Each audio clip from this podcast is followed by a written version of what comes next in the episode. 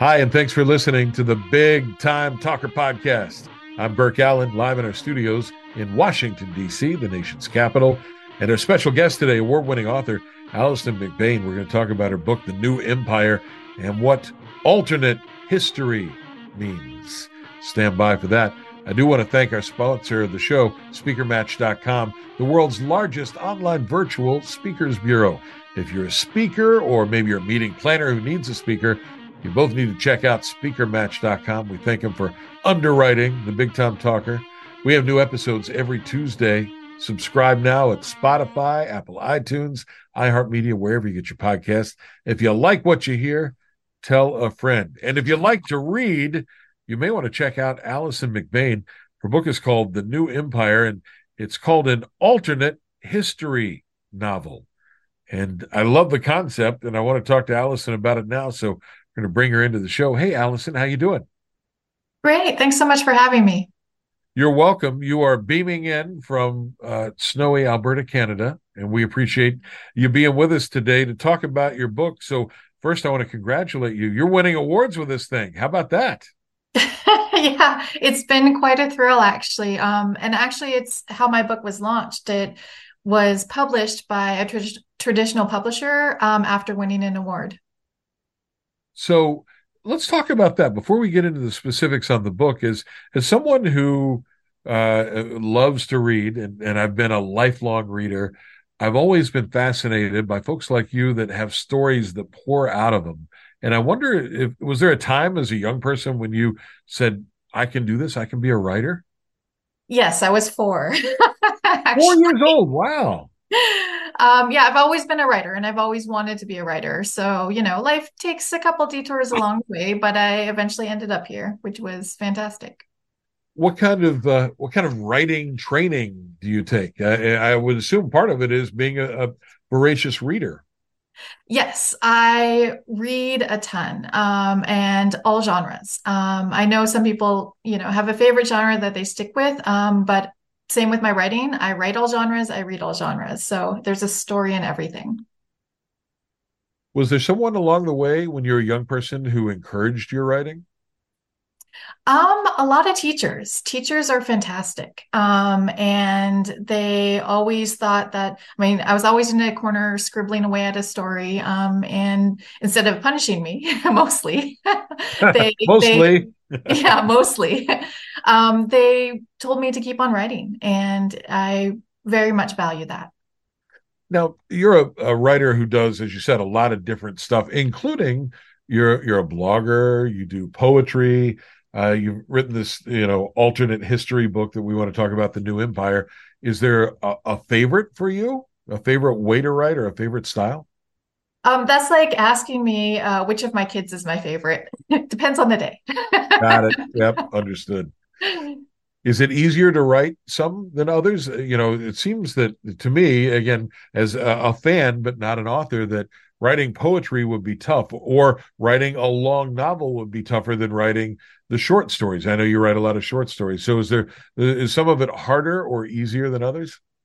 Well, they each have their own strengths and weaknesses. So short stories are fun and they're fast, but you can't go as in depth as you can with a novel. You don't spend as much time with them. And of course, the reader doesn't spend as much time with them. So sometimes it's great to write the novel because then you can really delve into a character. Um, poetry, sometimes you don't have the, you know, the space to write everything down. You just want to have something short and sweet. Um, and so poetry fills that gap. So again, depending on the day. I should tell uh, our listeners, uh, in the interest of full disclosure, Alison and I met at a big time award show where she was picking up an award for a book, and and she was telling me about this crazy challenge that she's going to do in 2024 uh, that involves AI. And uh, I want to talk to her about that. But first, though, tell me about this book and uh, the new empire. If you run into somebody in a coffee shop and they say, "Hey, what what is this book about?" and you say it's an alternate history novel, I'm sure that their eyes get bright. But how do you describe this book? Well, basically, alternate history starts with a big change in history. Um, so, my book in particular imagines that in the 14th century, Chinese ships landed in what we know as North America. Um, and then by establishing trading outposts, they helped usher in a new future for the tribal communities across the continent. So, by the time my story takes place in the 1700s, the United States tribes have become a world superpower. Um, but this empire has its own dark secrets. It's built on the back of enslaved Chinese political prisoners. And the main character is actually one of those. He comes across the ocean as a slave, um, and he's purchased by Onas, an elder of two tribes. And his journey is about finding a way to freedom, not just for himself, but for all of his people who are enslaved in the new empire. Where did the inspiration for this come from? It actually came from something that um, I read. um, I was reading an article, I don't know, 10, 15 years ago, and uh, it said that there might have been some archaeological evidence um, from around this time period in the 14, 1400s that said that maybe Chinese ships had landed in uh, South America. So I just took that and ran with it. So it could be as simple as that. You run across an article and and that's the, the gem of or germ of a, a, new idea.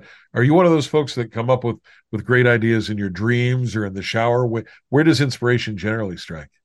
Everywhere. There's stories everywhere. You're walking down the street, you see someone, and you just start making a story in your head. I, my problem is uh, not having enough time to write all of them down. so I, I, talked to an author once, Alison. I wonder if, if you ever feel this way. He said that sometimes he feels like uh, he's less an author and more a vessel that it just it kind of comes to him and it flows out of his hands onto the keyboard is it like that for you too oh definitely. When you're in the groove you're you're just there to put the story down on paper. Um, but sometimes it's a struggle. I mean it's work too. So especially if you have that deadline looming you got to crank out the words and they have to be good. Well uh, tell me about that process then. So uh, you're pretty prolific. You write a lot and uh, and by the way, you should check out AlisonMcBain.com if you want to find out just how much this girl writes. But uh, it, are you someone who sits at the computer and you go, all right, I'm not getting up until I've got like 2,000 words down, or I'm going to sit here for an hour no matter what happens? Uh, how do you, you sort of uh, separate out the the creativity from the I've got to get some work done? Um. Well, creative i'm always creative so that's usually not a problem um, so I, I, I do go by word count because again i have deadlines. I have clients who are waiting for words. Um, so i have to hit those deadlines. Um, so yeah so I, i'll write anywhere from 5000 to 10000 to sometimes 15000 words a day. Wow that's a lot. Yeah that's like oh, I don't know, like artificial intelligence speed, which leads me to how's that for a segue? That's a great segue.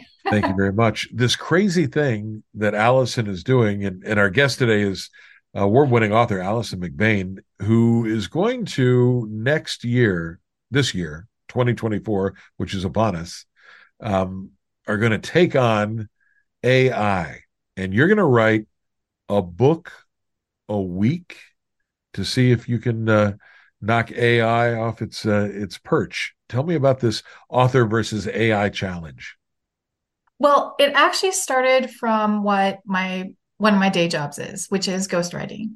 Um, so I take you know i take what a client wants me to do. They give me some some basics and i write a book. And i have to write pretty fast in order to hit all those deadlines. Um, so sure. i figured out as writing about you know 40 50 sometimes 60000 words a week. Um, and a friend of mine uh, was like you're a writer. You're a published writer. You're an award-winning writer. Why aren't you doing this under your own name? Why don't you take that on? And i was like duh that's a great idea. um, um, yeah, exactly. And it, it came about because he and I were talking about AI and how a lot of writers are afraid right now that AI is going to take over their jobs. Um, as someone who runs a literary magazine myself, we've received submissions that are generated by AI, and honestly, they're not great. Um, but that's going to improve, you know, the longer that the programs are trained.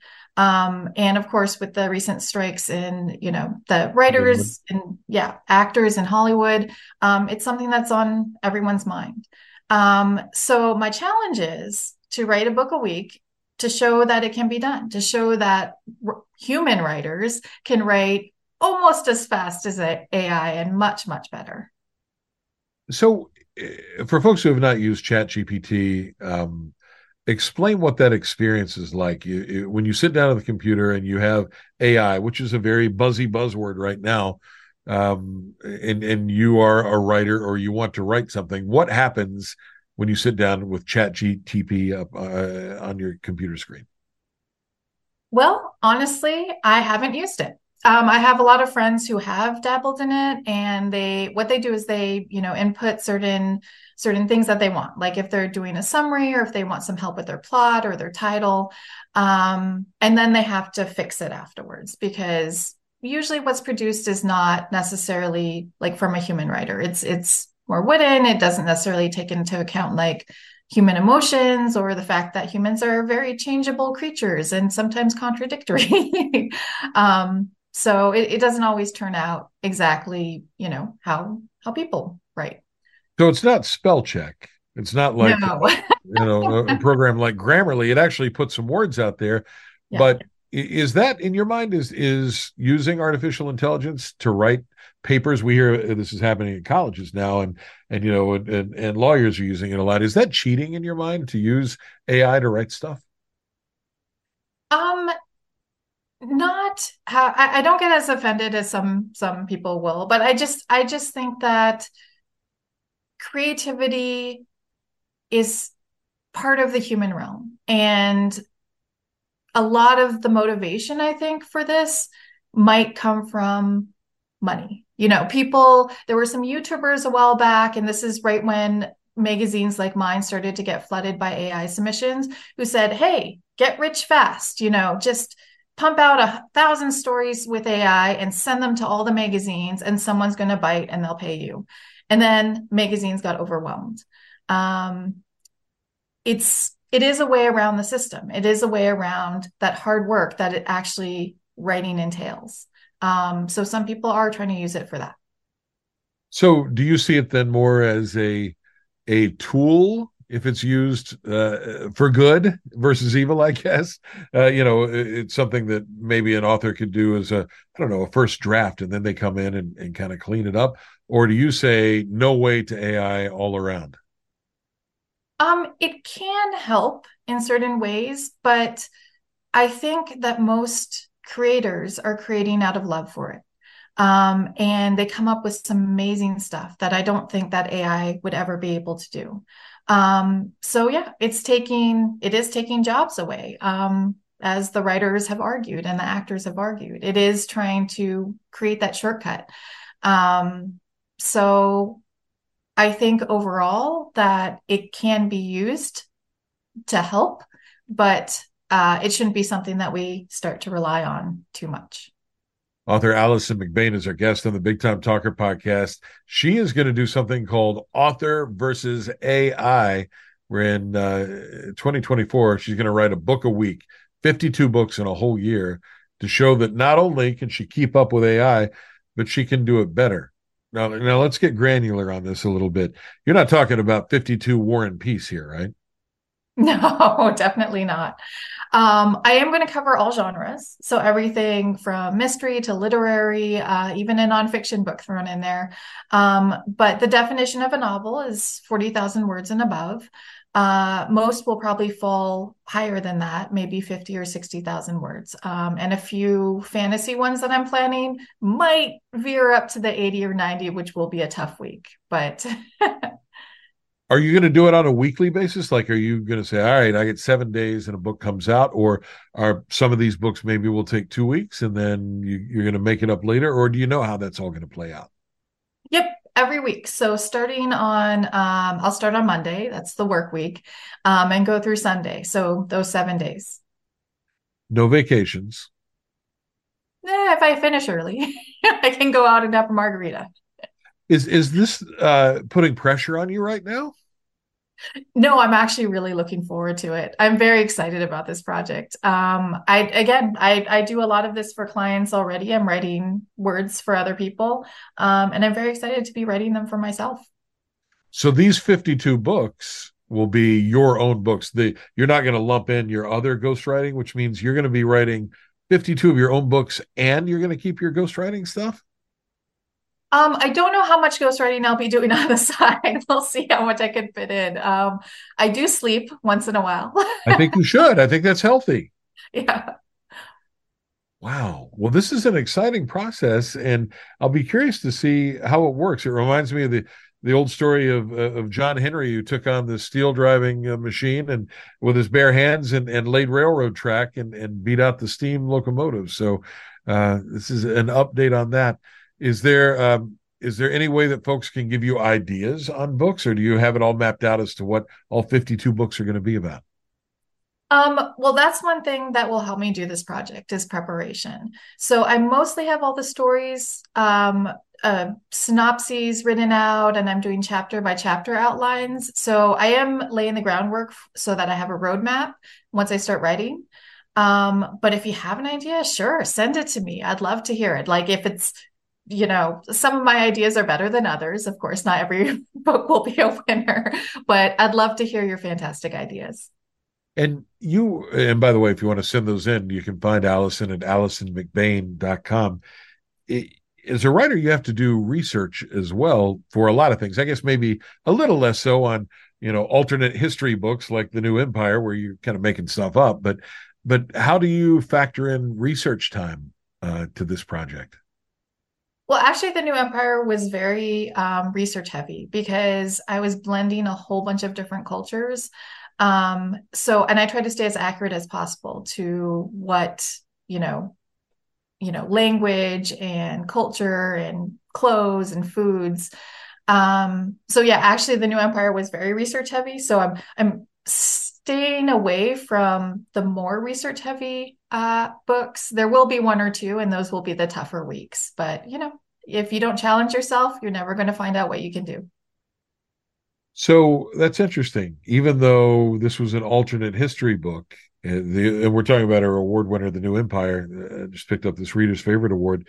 Um, you did a lot of research to make sure that it was uh, the facts that you did use were factually accurate, and you, you set the scene. So I'm imagining on the author versus AI challenge, it'll be more sort of like the the template of the Hallmark Christmas movie where they're all going to be kind of similar. Am I right on that or or no? No, they're hopefully not going to be too similar. Um, as I said, I'm going to be doing all different genres. So everything from cozy mystery, science fiction, fantasy, um, literary. Um, I'm going to throw in some short story collections um, because that's something that I love to do.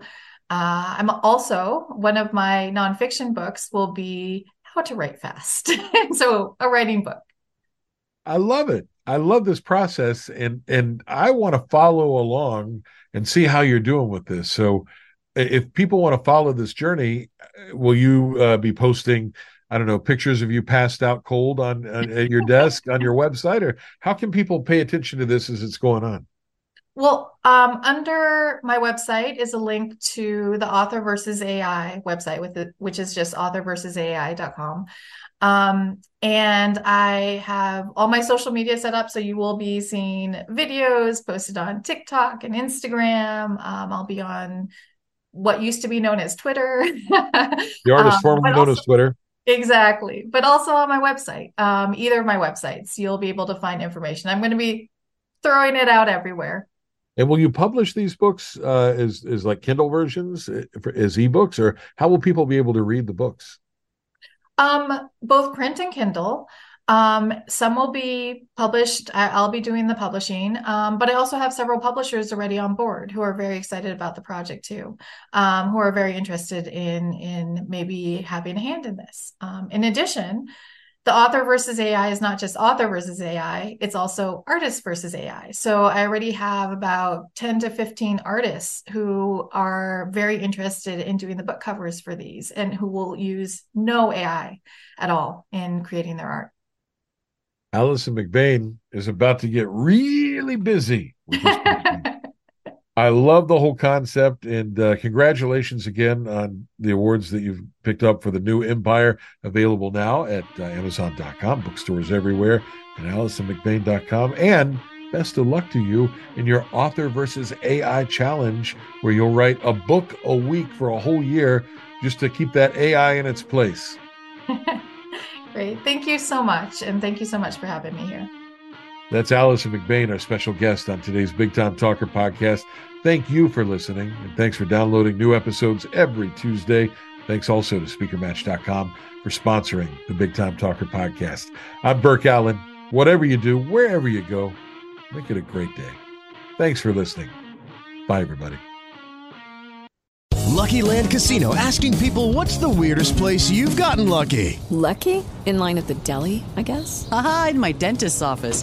More than once, actually. Do I have to say? Yes, you do. In the car before my kids' PTA meeting. Really? Yes. Excuse me, what's the weirdest place you've gotten lucky? I never win and tell. Well, there you have it. You can get lucky anywhere playing at LuckyLandSlots.com. Play for free right now. Are you feeling lucky? No purchase necessary. Void where prohibited by law. 18 plus. Terms and conditions apply. See website for details.